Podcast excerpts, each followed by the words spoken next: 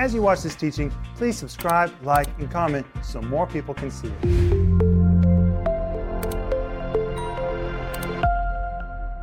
Welcome to Home Group. My name is Rick Renner, and Denise and I are so glad that you're with us tonight. But hey, this week we're talking about foundations of faith and the power of the Word of God. So we want you to get our free download, which is called Foundations of Faith What You Need to Know to Become a Mature Believer. It's 10 lessons and it's free. Friend, it's free. I'm not asking you to spend money, it's free for the download. Just go to renner.org. You can download it right now. And while you're there, if you want to buy the whole series, the whole series, 10 parts, it comes in all kinds of formats. It's without Denise, it's without our guys, just me, teaching verse by verse. It is loaded, and I know it'll be a blessing to you. And we're also offering you this week our book called 10 Guidelines to Help You Achieve Your Long Awaited Promotion. But open your Bibles to James chapter 1. Wonderful verses. Mm. And in James chapter 1, tonight we're going to begin in verse 21, where James says, Wherefore lay apart all filthiness and superfluity of naughtiness, and receive with meekness the engrafted word, which is able to save your souls. Well, this week we've been talking about foundations of faith, knowing the Bible, graduating from one level up into the next level, really receiving the Word of God into your life.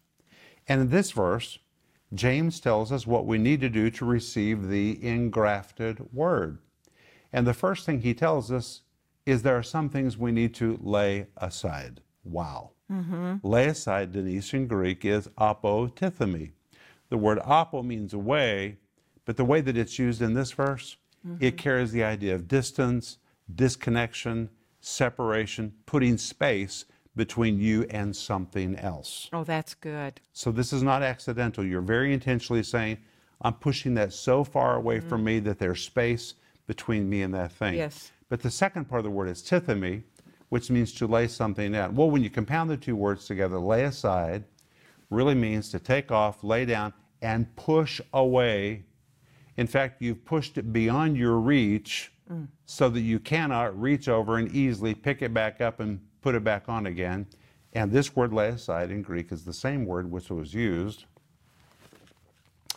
to depict the process of taking your clothes off at the end of the day. Let me use my clothes. Let's say it's the end of the day.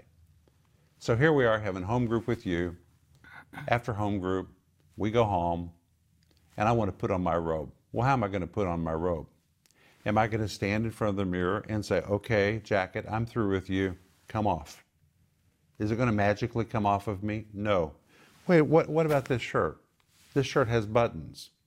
How's this shirt going to come off of me?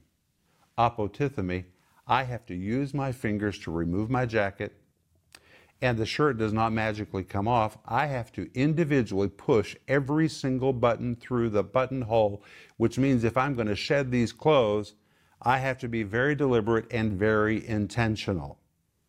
That's what this word means.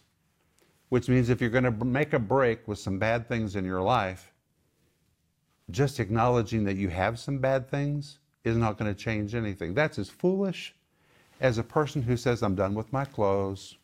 Okay, clothes, come off. They're not going to come off unless you get your fingers involved. And likewise, if you're going to make a break with what the Bible calls superfluity of naughtiness, I'm going to explain that to you in just a moment, you have to be very intentional that you're going to remove some things, you're going to use your head, you're going to use your will, you're going to use the power of the Holy Spirit, and button by button, you're going to begin to remove some things from your life. It might be wrong eating, it might be wrong thinking, there's all kinds of things, but those things are not going to come off unless you are intentional to remove them, and not just remove them, but apo, put so much space between you and those things that you can't reach over to retrieve them again. You know, Rick, there's some things that the Holy Spirit has dealt with me about through the years, and it is truly apotithemi. Mm-hmm. It it is. I mean, He has so talked to me about those things, and He will not let me touch those things. Well, that's good. and they are separate from me. And when I gravitate to those things, the Holy Spirit. He deals with me and I stay free. But it's because of the Holy Spirit and it's because agreeing with the Holy Spirit. Mm-hmm. And I know that the Holy Spirit, He's working in your life. And when when you I just want to encourage you that when you hear him say, I've already spoken to you about that. I've already spoken to you about that unforgiveness. Don't get that back in your life again. Then our part is to agree with the Holy Spirit and ask Him for His help because He wants to keep us in that place of freedom. Well, and I think one thing that helps us get free is when we understand how filthy are our bad oh, attitudes. Oh, that's so good. And that's what the next thing says. It says, lay apart all filthiness and superfluity of naughtiness. One reason that Christians don't change is because they convince themselves, well, it's bad, but it's not that bad. That's just what you think. This verse says, if you're out of the will of God, thinking bad thoughts, doing bad things, eating what you shouldn't eat, violating your conscience, it is filthy. The word filthiness is the Greek word ruparion, and listen to what it describes. Mm. It describes something obnoxiously filthy, something vile or soiled, something that is extremely base, and it was the very word used to describe filthy, smelly, stinking clothes. In fact, if you read James chapter 2, it says, If a man come into your assembly wearing vile clothes, it's the same word. It pictures a man whose elbows are covered with dirt and his clothes are stinking. You know, years ago when Denise and I pastored a little church that we were never supposed to pastor, we had a man, actually, we had two men who came to our church and they just stank terrible, didn't they, Denise? They just stank terrible. One of them worked in a slaughterhouse mm-hmm. where they killed chickens. Mm-hmm. And he came to church in those clothes and he never changed his clothes day after day after day. You would walk in the place, everybody knew he had arrived because you could smell him, but he couldn't smell himself. Isn't that amazing? We could all smell him, but he had lived in that stink for so long that he became dead to how obnoxious he was. Well, that's what happens to us. We tolerate something so long that we become kind of numb to how bad it is. But other people know when you got a bad attitude. We bring God can smell it. We bring a smell, Well, either we bring the smell of death, or the Bible says the fragrance, fragrance of Christ. of life, We carry fragrances. every place we go. And this verse goes on to say, filthiness, that which is filthy, stinking, we're to lay it apart, and superfluity of naughtiness. Superfluity is the Greek word parasos. It's an old word. It describes something that exists in abundance, like a river that swells out of its banks and floods everything. Now, let me give you an illustration. When I was a kid, my grandfather Miller lived in a house next to a lake called Dead Man's Lake near Skiatook, Oklahoma. And his lake was fed by a filthy, dirty creek called Bird Creek. And sometimes every year, Bird Creek would swell, it would flood into Dead Man's Lake. And between Dead Man's Lake and Bird Creek, they would get so full. Here it is translated as the word superfluity, the word parasos, that all that mud, it wasn't just mud, it was red. It was from red clay. It would come out of the banks. It would flood everything. It would go into their house. One year it was so deep in their house, it destroyed their grand piano. They kept the piano for years, but it never worked. It was rusted. They just put photos on top of it. It was awful. And my daddy and I would get in the boat, and the highway that we normally would drive down, we would ride down in our boat, turn, go out to their property, and there would be Grandpap and Joe standing on the front porch waiting for us to come get them. And when the waters finally would begin to recede, guess what it looked like? It looked like everything had been slimed. Just slimed. It was awful, disgusting. Well, this verse is saying if you've got something filthy going on in your life, maybe you don't realize it because you've acclimated to your smell, you've acclimated to your attitude. But if you don't get a grip on it, what starts as small, it begins to seep out. And your attitude will begin to affect your surroundings. For example, a man with a bad attitude, he can affect his kids. He's got a bad attitude about church, it'll affect his kids. His kids will pick up on that. They'll never go back to church again. What you are affects those that are around you. Well, I want to say something to women because we women, Proverbs chapter 14, verse 1 says that a woman, a wise woman, she builds up her house. So you see, it's her responsibility. That part of building up the house is on the woman. But a foolish woman, she has power too. She tears down her house. So if we as women, ladies, I'm talking to you, if we carry stinky, ugly attitudes into our families, into our children, with our husbands, then that's what we carry. We're carrying that into the house. We're, we, with our attitude, are either building up our house or we are tearing it down. And of course, I know none of you listening to me right now want to be those that tear down our house, but it has to do with our attitude. But this verse says superfluity of overflowing naughtiness. If you don't get a grip on it, mm-hmm. it will become abounding, overflowing naughtiness. Naughtiness, the Greek word kakia. It describes something that is putrid, something rank, something just obnoxious. Isn't that amazing? Now, I want to tell you something, Denise. We each carry a smell. I carry a smell, you carry a smell, you carry a smell. Spiritually, we do. 2 Corinthians chapter 1 says we either carry the smell of death or we carry the smell of life. But there's something else. Your friends and your neighbors and your family and God are not the only ones that smell you. Jesus called Satan Beelzebub from Beelzebub, which meant Lord of the Flies. Lord of the Flies. Well, have you ever noticed that when there's a pile of cow manure or some kind of a manure, what do you find around that manure? Flies. It attracts flies, doesn't it? And I personally believe that when a Christian has a bad attitude and knows that he has a bad attitude, but he's willing to sit there in that pile of manure in his head and in his mouth and in his attitude, demons begin to pick up on that. I believe that with all my heart and it attracts demonic activity, which takes just an attitudinal problem and turns it into a stronghold, turns it into something really severe. Re- relational problems. So, better to get a grip on it while it's yours to deal with before you attract a bunch of demonic activity because you refuse to deal with it. This is really very serious. Mm-hmm. But hey, then it goes on to say that we are to put all these things aside and to receive with meekness the engrafted word, which is able to save your soul. Well, the soul is the problem.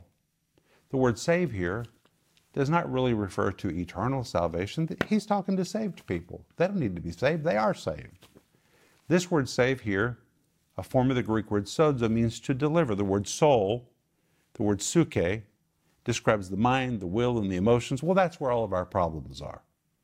Your problems are not in your body, your problems are not in your spirit. Your spirit's where the Holy Spirit lives. Your spirit's great. Your body doesn't have a mind of its own. Your brain makes all the decisions.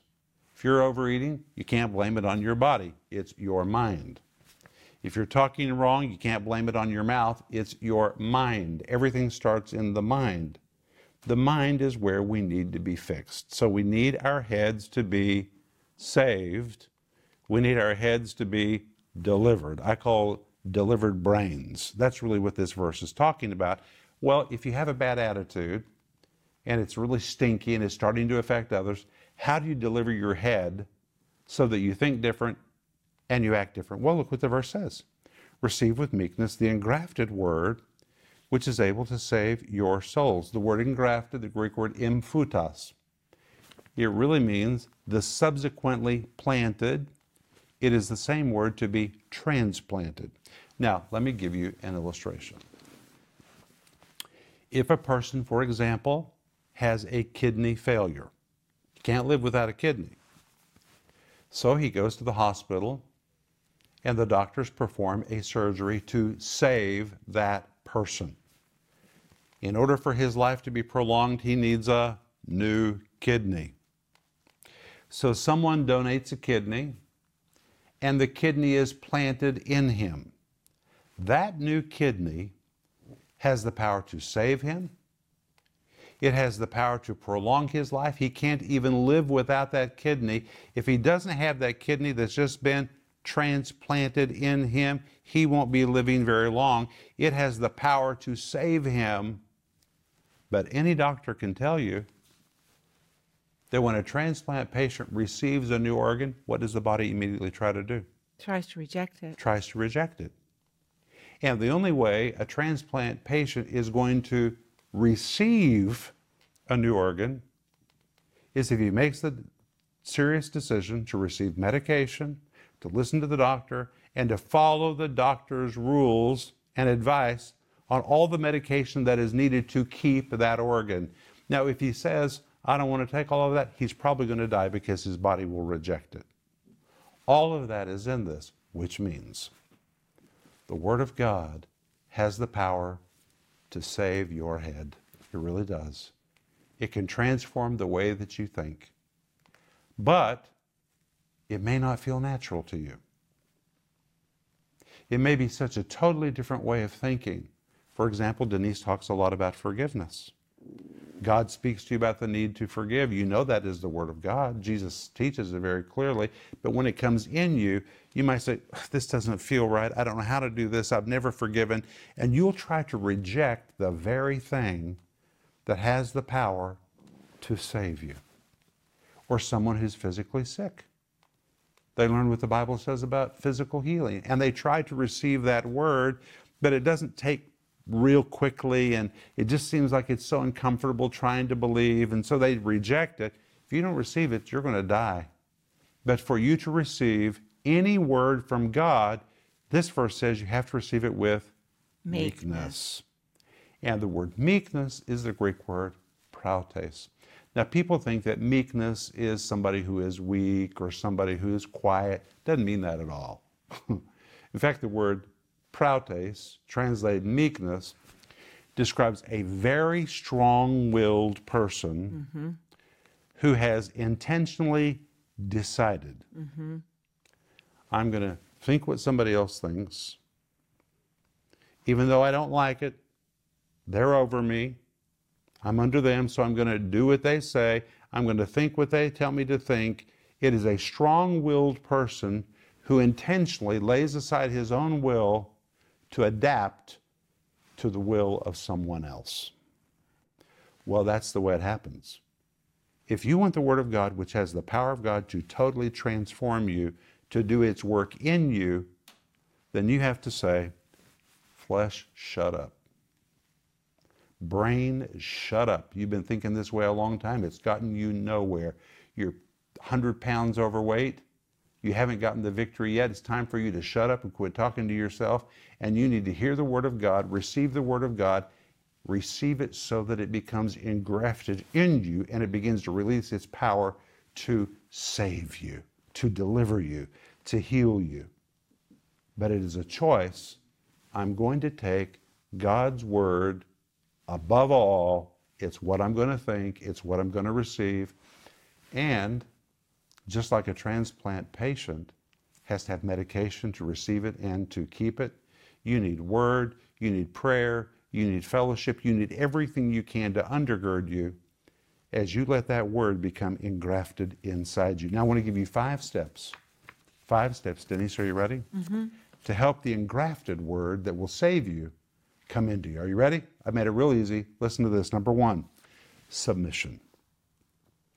You have to be submitted to the authority of God. You have to purposely choose to come under His authority, believe what He says in His Word, then do it regardless of what you think or feel. Number one, submission. Number two, elimination. Wow, this is a big one. You must eliminate your own opinion. Hmm, this is hard to do, but it's what you got to do. You have to eliminate your feelings and anything else that would distract you or keep you from submitting to God's authority. You've got to take all of that off, lay it down, push it away where you'll never retrieve it again. Number three, you have to make a decision. So, number one is submission. Number two, elimination. Number three, decision. You've got to make a decision that you will never veer from what God has said to you, but that you will instead remain committed to the principles of His Word. Are you ready for the next one? Number four, continuation. A lot of people start, but they stop. Can't do that. Continuation. Your decision is not a one time event, but it is an ongoing commitment to continually deny yourself of anything wrong, eliminate wrong thinking, and remain in submission to the Word of God. Dr. Bennett, who trained us for the ministry, he used to say to me, Rick, a lot of people begin with a bang, but they end with a fizzle. Don't end with a fizzle. Begin with a bang and stay there. Continue. Number five, reception. As you walk out the first four steps, you will finally begin to really embrace and receive the Word of God. It'll kick into place in your life, it'll begin to work. And suddenly, that word that has the power to save you and prolong your life and change you, it'll go into work.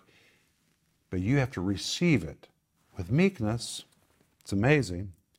And the Bible goes on to say it has the power to save your souls. Well, guess what? The word power is the Greek word dunamis. The word dunamis is the Greek word that depicts the full might of an advancing army, which means the word that you receive at first, it may seem very uncomfortable. But if you'll really receive it and let it be engrafted in you, it will release its power, and that word of God in you, like an army, will begin to march into all the dark places of your life, drive out the darkness, drive out the poison, liberating you. All of that will happen if you will embrace the Word of God, when you live in submission to God's Word, when you eliminate wrong thinking and believing and decide to obey the Word of God and continue in it, a flood of divine power is released inside you. And by the way, Denise and I are living testimonies of that. Amen, Denise. Amen. And fear is the enemy because fear will it, it, it's in our flesh and it says, "Oh, Oh, but what if? But oh, but what if? Oh, but what if?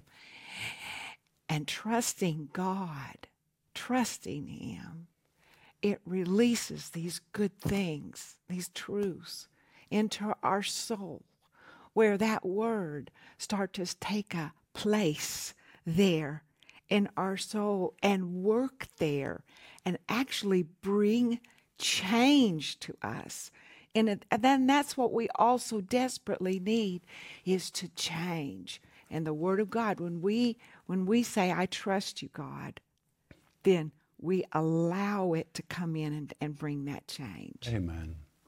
Hey, if you need prayer, we're here for you. Just write us prayer at renner.org or you can call us 1 800 742 5593. And please go to renner.org and download your study guide, which covers everything that we're talking about in home group tonight. But when we come back tomorrow night, we're going to pick up right here. And wow, what we're going to see tomorrow night is going to be shocking to you. There's something in James chapter 1 that you have read and read and read and read and read, but you've never understood it. But tomorrow night you're going to get it. But hey, we're out of time. Go to bed. We'll see you tomorrow night. If you enjoyed that teaching, please subscribe, like, and comment so more people can see it.